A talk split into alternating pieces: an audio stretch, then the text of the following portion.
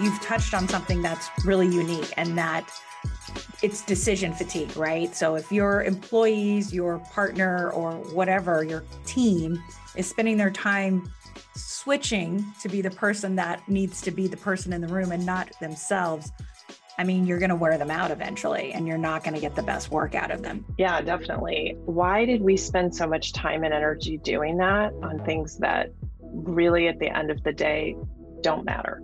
Didn't push the needle at all. Didn't push the needle.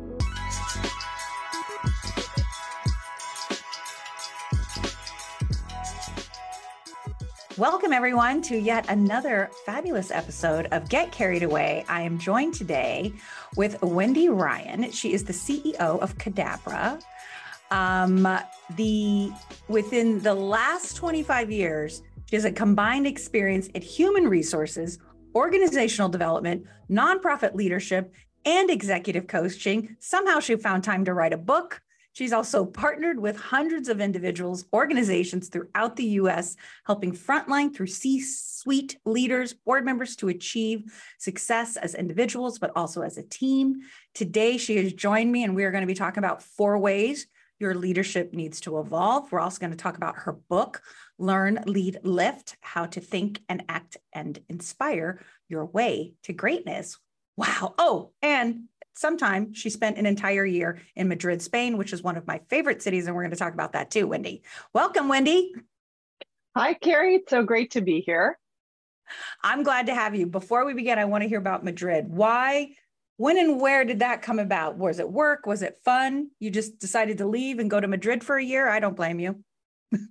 I was a student, I was a college student at the time. And a lot of universities offer education abroad programs. And so my university did. Yay, UC Davis.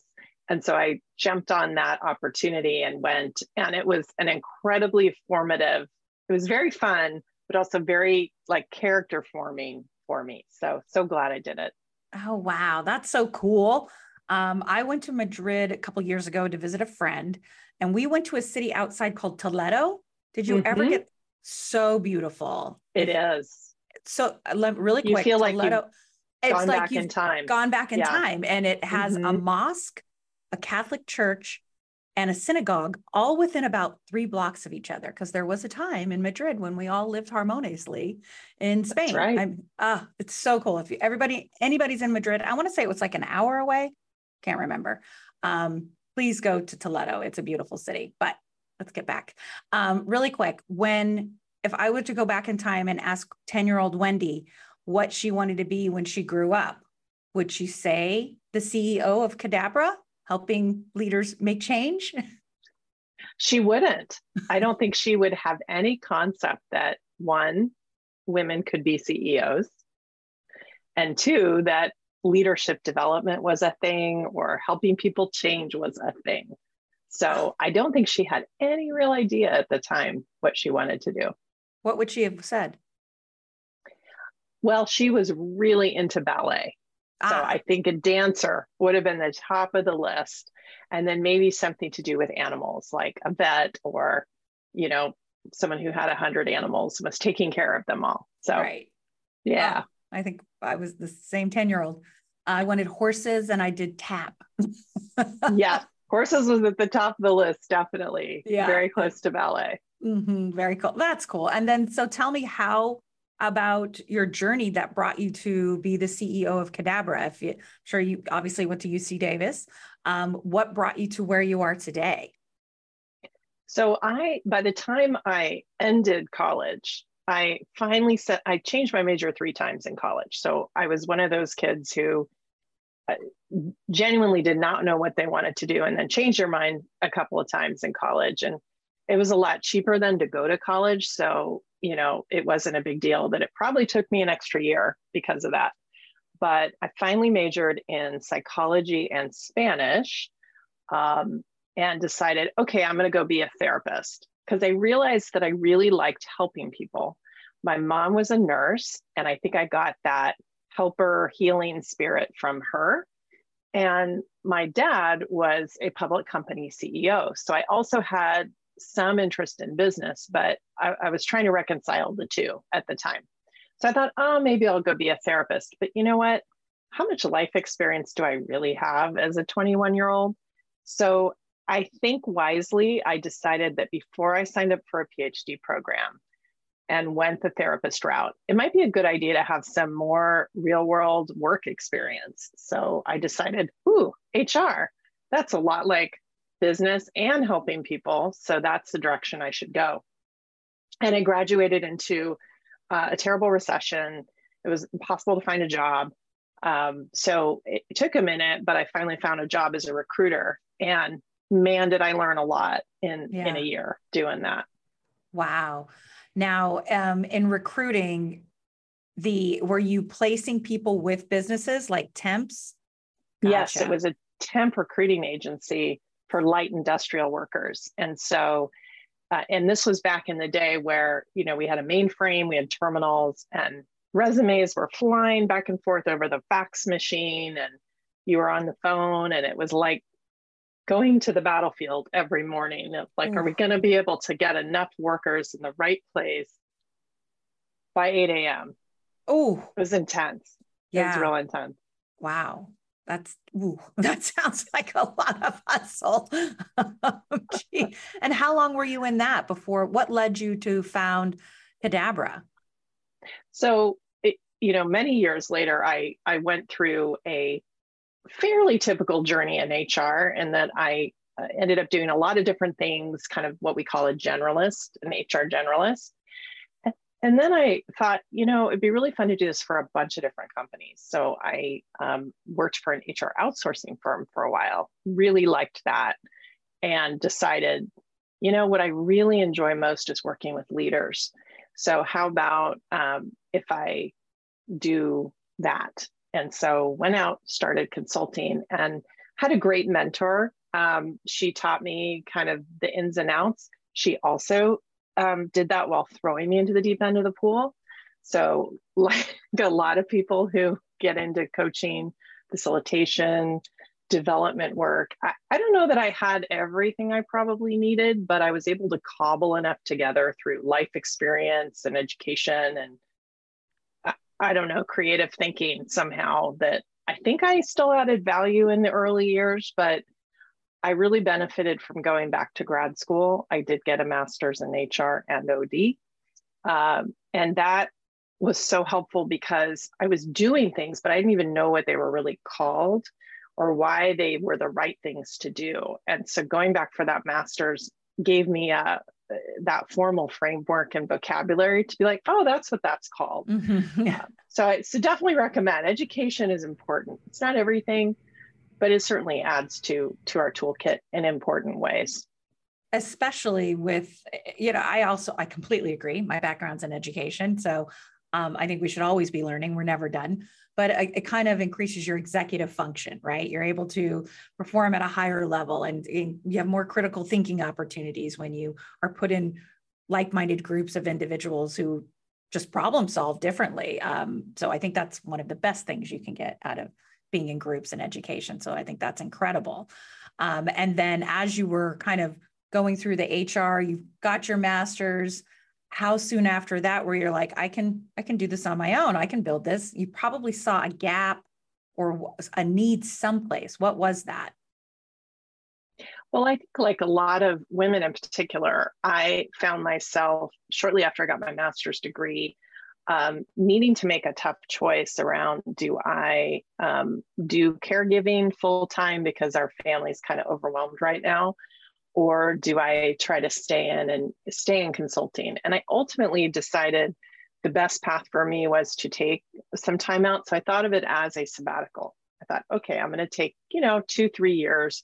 That turned into seven years, um, which was longer than I wanted, but life kept kind of serving our family with a series of, of challenging things. People died, a um, lot of lot of those those kind of challenges. So I finally, um, after about seven years, everyone kept saying, "Well, you you work right? Like you." Everyone kept assuming I had a professional job, and I was doing a lot of volunteering. So I was like, "Okay, I need to go back." And I went back and I worked for the same consulting firm I had been with prior. So that was a real gift.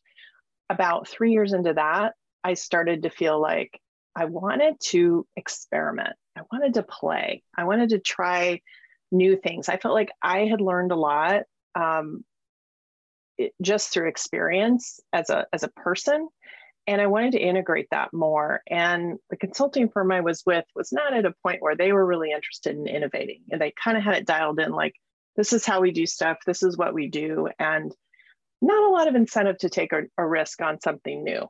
Mm. So I decided, you know, what the heck, I'm gonna I'd rather just risk my own name and my own brand and I'm going to go out and see what happens. And so 2014 was the year. And since then, every year has really been me sitting down and saying, what wants to emerge now? Um, that's the question I always ask. So, yes, I make a plan. Yes, we have strategies and goals, but that's really the bigger question that I think I'm trying to to first me and now we are trying to live into each year. Yeah, it's a great question to revisit every year. You know, what do I want to grow? What do I want to emerge? Where do I want to, you know, go to? Um, right. Grow to even. It's it's a I think something with entrepreneurs we have to continually ask ourselves. You know, especially in the reflection of the needs of our ideal clients. Um, so you and I love that you tapped into the fact that you you knew you wanted to work but you also knew you needed to be a caregiver. It is a hard choice that women have um, and some men don't get me wrong um, but it is it you grapple with it right? Because you've just done all of this education and you're ready to go and then you're like okay but this needs my attention right now too. So bravo right. to you for for making that transition um, into entrepreneurship. And during that is that when you kind of saw the idea behind the book? When did the book kind of emerge from this? Really, uh, as it as 2018 hit, so about four years into uh, have, running Cadabra, I was approaching 50, you know, which is kind of a big birthday, and I started thinking about, well, what what do I have to show for this aside from you know many many great things, but really I've been in the field long enough. Um, what am I now contributing? You know, do I have a point of view that can actually help people beyond just what I'm doing day to day? And I'd always been a writer. I've always been a, a good writer, mm. and I had never felt like it was the right time to write a book or that I was really clear what I wanted to write about. So I think turning 50, feeling like I finally had a pretty clear point of view on leadership and I also still had a lot of curiosity about it. And I wanted to take my point of view and my curiosity, put them together, and then create something really practical and useful. So, my vision for the book was if you're a leader or someone who's aspiring to be, and you have a single question like, how do I hold people accountable? Or um, is it really important, you know, for me to do a strategic plan each year? Or you know, what is emotional intelligence all about? That I could literally just go to a really practical resource, go to a single chapter, read it, read it quickly, and then have a set of here's what you can do about it, you know, key concepts, what you can do about it. So very quickly I can integrate something useful. To me, th- those are the kind of books that I like, especially if they're professionally oriented. Yeah and I really wanted to create that. And I, am so so proud of the fact that I think I think we got there. You absolutely did. Um, I love the book. Thank you. And particularly the organization of it, because uh, you know um, I'm an Aquarius. So I get distracted by shiny things and I'm just like, yeah, that's good enough. I'll, and so I'll start a book and be like, I get it. But this one I was like, oh, there were always I also thought it was really thought provoking for me. And I, in my journey right now with building bra, it was like that again, it's serendipitous that I met you at this moment. Um, so I loved it. And we're going to put it in the show notes so everybody can um, get a copy because they need to have it. Um, but it's a great way to lead into your topic, which is four ways your leadership needs to evolve. Because I'm sure in your experience of, and I'm sure you have some great stories of working with some leaders that you're probably profoundly wondering, how the hell did you become a leader? Tell us how leadership or leaders need to evolve, especially in our current climate um, of getting out of a pandemic. I'm sure that, you know, in and of itself has changed leadership.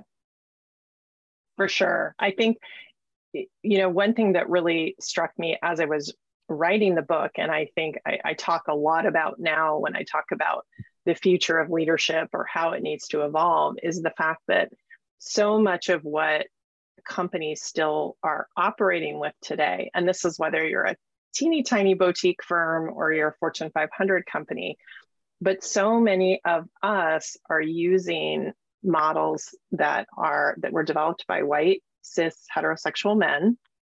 Love mm-hmm. love those men. However there's a certain point of view that comes with that. And perhaps some things that get missed when your life experience is what it is and you're not necessarily including other perspectives in that. Um, so that's one thing. And then a lot of those models are 20 30 years old. Yeah. And we integrated them at a time when work was work and life was life and never the two shall meet. So when i was first uh, becoming an hr professional i remember very clearly being told you know we don't talk about this we don't talk about that we don't talk about that. This is business and all that stuff has to be left at the door. Mm. and i look at that now especially coming out of the pandemic and i think how is that even possible? Yeah. So, and why are we asking people to leave like half of themselves at home when they come in the door? And there's a difference between saying all of you is welcome here and um, and and saying, you know, just come and be, you know, behave however you want. That's not what we're saying. There still are standards, there's still expectations, there's still targets we need to hit. But to be able to welcome more of a person into a space just releases so much more energy for them to move whatever it is forward that you need them to move.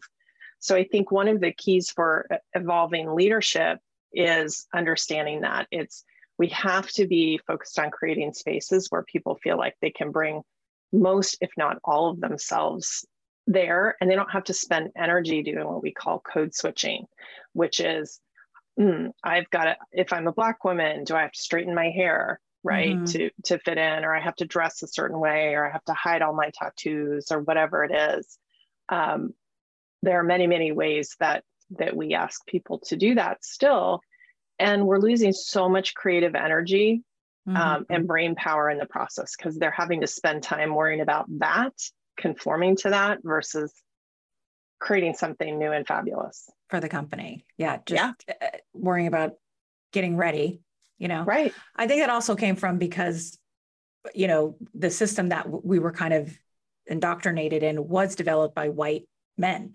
And so yes. they already had everything in common. They already they didn't. That's right. They already had the wife at home with the kids and the 2.5 house and in the suburbs and everything, and the mistress on the side. I'm assuming allegedly, but so that's why when the rules were created, they're like, oh yeah, you feel the same way. And instead, the probably the glaring things that they made people not talk about was religion and politics, where right. they didn't have to worry about, you know, straightening your hair, for example. And I've see that all the time in in big CEO companies asking Black women to take their braids out. Um, right. Things, and it's really shocking to me. And it just reminds me, oh, I'm an entrepreneur. That's right. This is why I came into this. That's right.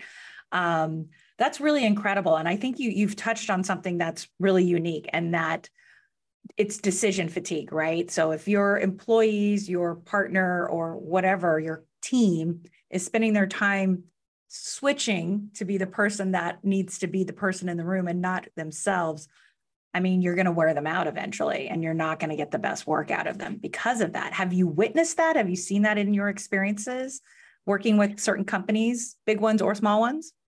Yeah, definitely. I, I think, you know, when I think back now to uh, so much coaching that I've done around executive presence, for example, yeah. particularly with women, and I think about how much of that work was really about let's help them learn how to show up more as men you know and we and we saw this with elizabeth holmes and the, the mm. theranos story is probably the one that's most familiar to people where sure. she literally changed the the timbre of her voice you know adopted a deeper voice because she was coached that that was going to help her be successful. Why? Because it made her more male presenting. Mm-hmm. Um, so I think about that. I think about the ways that, how did I contribute to that as a coach, right? And so many ways that we tell people, you know, whether it's you've got to use certain hand gestures, you got to stand a certain way, you know, we we've done that, and I think in most cases with very good intentions, but why did we spend so much time and energy doing that on things that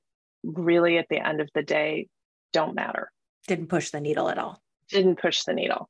So when, when I talk about evolving leadership uh, and I and I talk about the learn lead lift framework, I think the four things we emphasize are that leadership has to be inclusive. So what we've been talking about, I think all falls under that umbrella, which is widening our tolerance for what's acceptable in the workplace when it comes to how people present themselves and um, what they're doing in their personal life. Again, not lowering standards, not saying any, everybody just come and show up as you are. We we still have boundaries, but let's not ask people to do this silly busy work we've been asking them to do. Right, conforming. yeah, and the second pillar is and I think it's related to that is it's got leadership today and going forward it has to be equity minded meaning that we we have to think about the fact and recognize that not everybody has the same needs. Uh, not everybody starts at the same starting line in life. Not everyone has access to the same opportunities. And so sometimes with what is actually not too much effort or expense if we just come with as leaders with the attitude with our team and just say what do you need to be successful?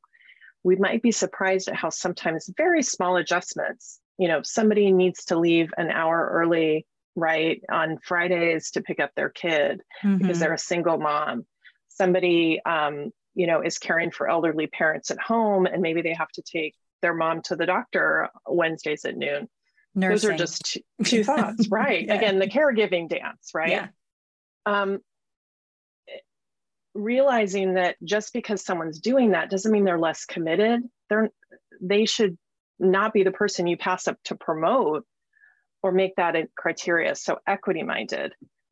I think the, the third pillar that we talk about is authenticity. And this is as a leader, it's not just about creating a space for other people to show up as they are, it's about you being willing to be vulnerable about what are you working to get better at. Yeah. Which is so different than how I think leaders have been used to operating. We're supposed to be the expert. We're supposed to be um, the person who always knows what to do.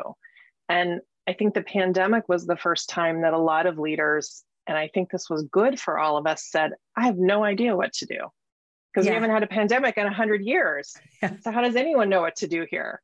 You know? So true. I think it was very humbling um, uh, for all, all of us. You know, I know when it first hit, I was like, nobody's going to need community, forget it. And then I was so wrong. And I just kind of said, wait a minute. I think we need yeah. community now more than ever. But I would have never, I also think, you know, where we were in you know February 2020 to where we are today, the growth for some brands has been exponential. Had it not been for the pandemic, you know, I and in a great way too, not just an opportunist way, but in a great way. Um, yeah. I think it's you've touched on such great things, equity, especially accessibility, all of that. And when you're work, tell me about the brands or the individuals you work with. I know you work with some big, huge companies. Um, I was looking on your LinkedIn, um, but um, if we bring it down to like the entrepreneurial level where they have maybe less than 10 employees, what what's how does Cadabra work with something smaller like that? Is it is it an e-course? Is it still a one-on-one coach? What does that look like? Yeah. Well, I would be remiss in saying that the fourth pillar before we forget. Oh, forgot. Tra- yes. Is trauma informed. Um, so I think the other thing that uh, is important for leaders to understand is we've we've got to know something about trauma. So whether somebody's trauma is coming because their house got destroyed in a hurricane, or they lost a loved one in COVID, or it's older trauma from childhood, that does people do bring that with them to work, whether it's conscious or unconscious. And so we can get um, so much more productivity and engagement from people if we just educate ourselves a little bit about that and just make it a, a, safe space again to acknowledge that things happen outside of work that affect us at work. And I, as a leader, can always ask, What is it you need? Or how can I support you right now? I can acknowledge, wow, can see this is a tough time. Is there anything I can do that would make it easier? We don't have to be their therapist, we don't have to solve their problem, but just being present and not ignoring yeah. when people are in pain is so important. And I, I have to give a shout out to Brene Brown for helping to teach us not to look away from pain. I think she she's been such a flag bearer for that message, and I think it's critically important. So to your question on entrepreneurs and and how Cadabra works with them or can help. So part of our um, mission is really to enable the future of leadership. I mean, that's that's what we're all about, and it consistent with the idea of how do we make things accessible, how do we support an equity-minded approach, and all of that, because that's the impact we want to have also as a company. Um, we're building a platform where whether you have fifty dollars to invest or you have fifty thousand dollars to invest you can find something on uh, through our website that will help you get information and support for what you need. So everything from purchasing the book for 10 or 15 dollars to um, purchasing a tool called your learn, lead lift story for $50 where you takes you through a process of understanding who you are as a leader and why you want to be a leader to a card deck to one on one coaching or facilitation or assessment. So, really, I, I think there's something for everyone, provided you are also committed to this idea of leadership being inclusive, equity minded, authentic, and trauma informed. Um, not everybody's ready for that, mm-hmm. and that's okay too. Yeah, I think that's so. There's clearly you have to have an a, alignment there and maybe a little bit of in, uh, intake situation happens you know interviewing before you decide to okay we can we can work together um, right and i think that's a good you know i don't want to say like first step or barrier but it's a good way to kind of weed out the people that aren't quite ready. Um, and then neither of you are wasting each other's time with that. Um, where do you see the future of cadabra because i think what you're doing first off, I've never heard of a, anyone who does what you're doing at such a high performing level and at a, such an accessible level. You can buy the book or you can get the $50,000 or whatever coaching program and we'll stay with you and your company for their entire existence. Um, so I think that's incredible. And I think it's a great model for other coaches. Um, because, you know, when you hear the word coach, you get that, that kind of like, hmm, okay, well, I'm going to get upselled into the the Tony Robbins model of like, oh, now I got to pay for the seventy thousand dollar program and and everything. But here we have a well educated individual with a master's degree and who knows what they're doing. So I like that. I like all of that. Do you do you find what what's your joy in your work? What's it like? You're like, ah, I love this. This is what gets me to want to show up every day. What what is that yeah. for you? It, it's really you know, we call it leading the learn, lead, lift way. So it's this idea that the the things we talk about in the book, the learn, lead, lift framework, the kind of tools and resources on our site, or the or the work we do through coaching or facilitation, that it, ultimately it's it's we're helping each other in community lead the learn, lead, lift way, and and when we do that, I think everybody really wins. So uh, obviously there i think there's an opportunity for for that idea to catch on you know i would love to think that it's a, a really virtuous movement of a sorts that people gravitate toward um, for me it's not about um, uh, you know I'm, I'm here to make the most money ever as a coach it's really about I, I want to impact the future of leadership and i want us to to do that together. And just the same way I approach the book, which is I have a point of view, I have some some really clear values around that. But when I wrote the book, I went out and I did, you know, over 40 interviews with people that um, a lot of whom I had not known or met. And I was really deliberate in sitting down with people from all walks of life, all different sectors, all different kinds of businesses and organizations, because it's not just what do I think, it's what do we think. When you put a bunch of brains together and a bunch of different experiences together, how do we make sure that whatever kind of model or framework or philosophy we're following around leadership is like collective, it, it represents collective wisdom. It's yeah. not just one person's opinion of what is great leadership. Ah, oh, I love that. Um, those are great paydays when you see what your students or have have now implemented and you're like oh see there it is and it, and it of course pays back in dividends right it's it's going to work um, if you have employees and you just push them to the highest level and say okay here's your support they'll fly um, yeah. and in your journey what has been kind of something that you've experienced that was disappointing or you're you weren't anticipating um what or any kind of you know like speed bumps you kind of had to overcome in this or aha moments? What's something that you're kind of like, oh, I didn't anticipate that? Uh, there have been so many, and when I think about life and work, right, and and all of it combined, I think it's uh, anytime you are you are taking a risk to do something new, um, which I've taken. I take risks all the time. You know, we, you and I were just chatting before the interview about it. Another project that you know is something I've never done before, I like to be on that learning curve. So Whitney Johnson talks about the S curve of learning and and I think she's absolutely right that we're actually happiest if, as humans if we're on some sort of learning curve. But it also can be uncomfortable, especially if that curve is too steep. So I can think of a lot of times where I probably was um, at a, a real steep section of the curve or you know it was a little too steep for me at the time um, and and that was hard and humbling and we i think along the way when i say we you know me and i think my team if i think about just in Kadabra's life cycle um, you know we've we've expanded and then we had to contract again and yeah. and now we're expanding again and the contraction part was really painful and it wasn't because we didn't have great people it was because the the business model the context we were we were trying to be successful in wasn't aligning.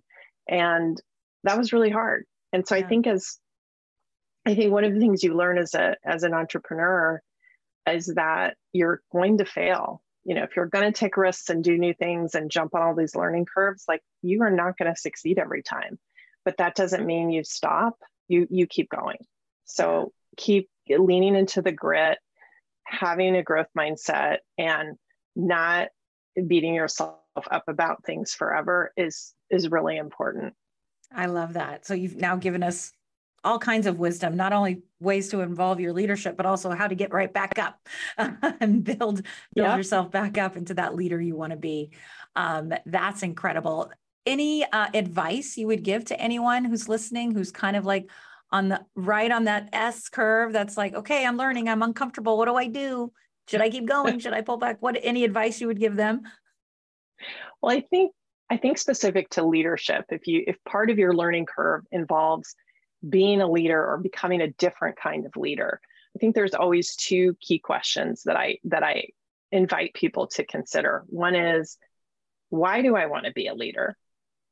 So even if you were nominated or you know it's a family business and it just ended up with you but why now at some level you're choosing that or assume you are why so what's in it for you what is your why thank you simon sinek for that yeah. Um, the second question is who are you being as a leader? So it's I've got my why clear.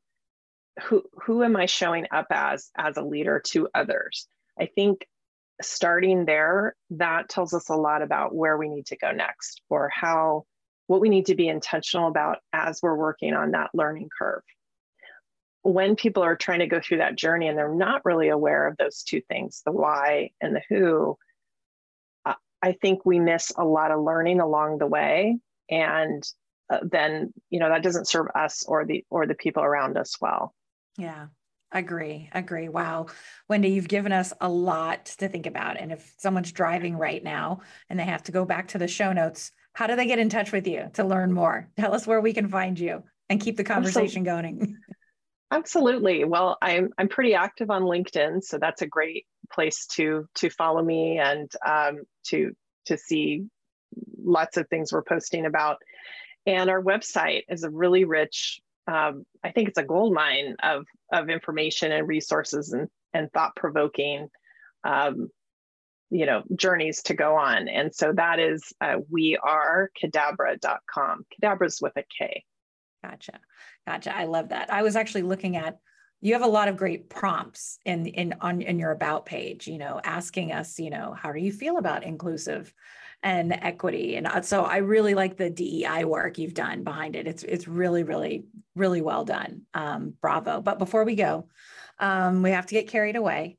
Other than Spain, going to getting carried away about Spain. Let's bring it back into what's. Tell me a couple things that you you know uh, get absolutely carried away about it you know during whether it was during the pandemic and you started baking or you really are into hiking or swimming with sharks? What what's something that you get carried away about?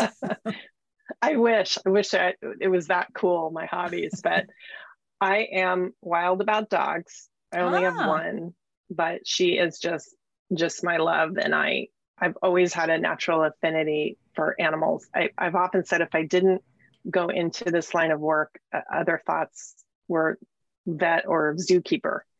Um, it's still a fantasy I think I have and and big trees. So I'm a very nerdy when it comes to it, walk down the street and in in my neighborhood we have some gorgeous big old oak trees and I just will stand under them with my mouth open like a total nerd just going wow because they're just majestic and what I love about trees is that they remind me no matter how stressed I am or you know I'm thinking about a, a mile a minute million things I need to do trees just are like they're just great reminders that just to stand still and be is good enough.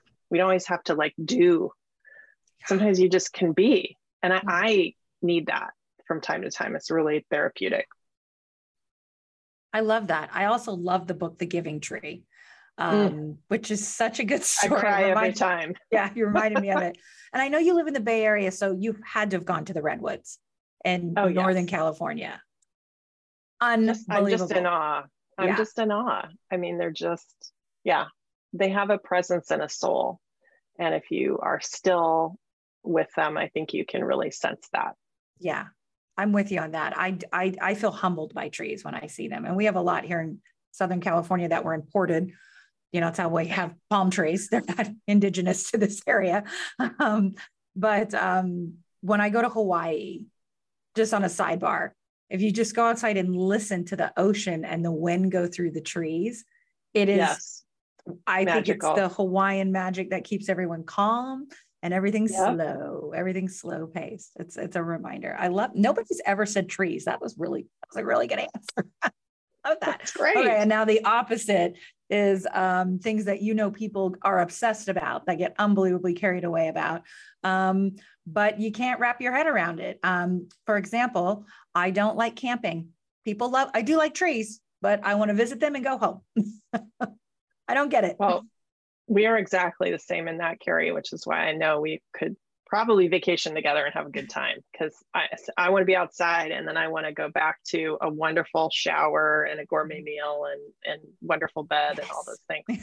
But with the dogs. The, I'm with you. Yeah, with the dogs. Exactly. Perfection right there. Um, but I, I think other things for me, professional wrestling, I just cannot get my head around. And it also extends to boxing. So I think anything for me where uh, like violence is entertainment, I have a really hard time with that. It doesn't bother me as much in the movies because I kind of know it's staged and mm-hmm. even though it looks really real and that's amazing um, but I, I have a harder time seeing it like on tv as a as a so-called sport so i don't love that um, and then the other thing is kind of a really smaller pet peeve but it's wearing pajama bottom flannels pants to the grocery store when you're over the age of 18. I just feel like taking those people aside, because I've seen people do it who are 50, 60, you know, all kinds of ages. And I just say to myself, just put on your jeans. How long does yeah. it take? Or your sweatpants, even. Like maybe you wore your sweatpants to bed, but there's something about a, a flannel pajama right. bottom that just screams to me like you just couldn't be bothered to put on mm-hmm. pants. and that bothers me. Why I don't know, but it does. Put on the solid color pajama pants. there you go. Yeah, yoga pants, any other kind of pants. Yeah. Not the pajamas. You know, nobody's ever said that either. I don't get on that same, you know, note, I don't get people who can't be bothered to put on shoes. Like just put on some flip-flops. Yeah. You don't need to be yeah. in socks or slippers buying right. groceries. right. Yes. Oh my gosh, that's so funny. Uh, well, Wendy, thank you so much. We're going to have all your contact and a link to the book as well. Learn, lead, lift, how to think, act, and inspire your way to greatness.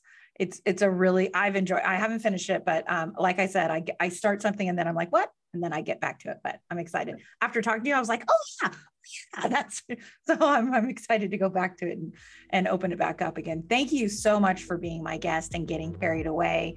Uh, this was so fun.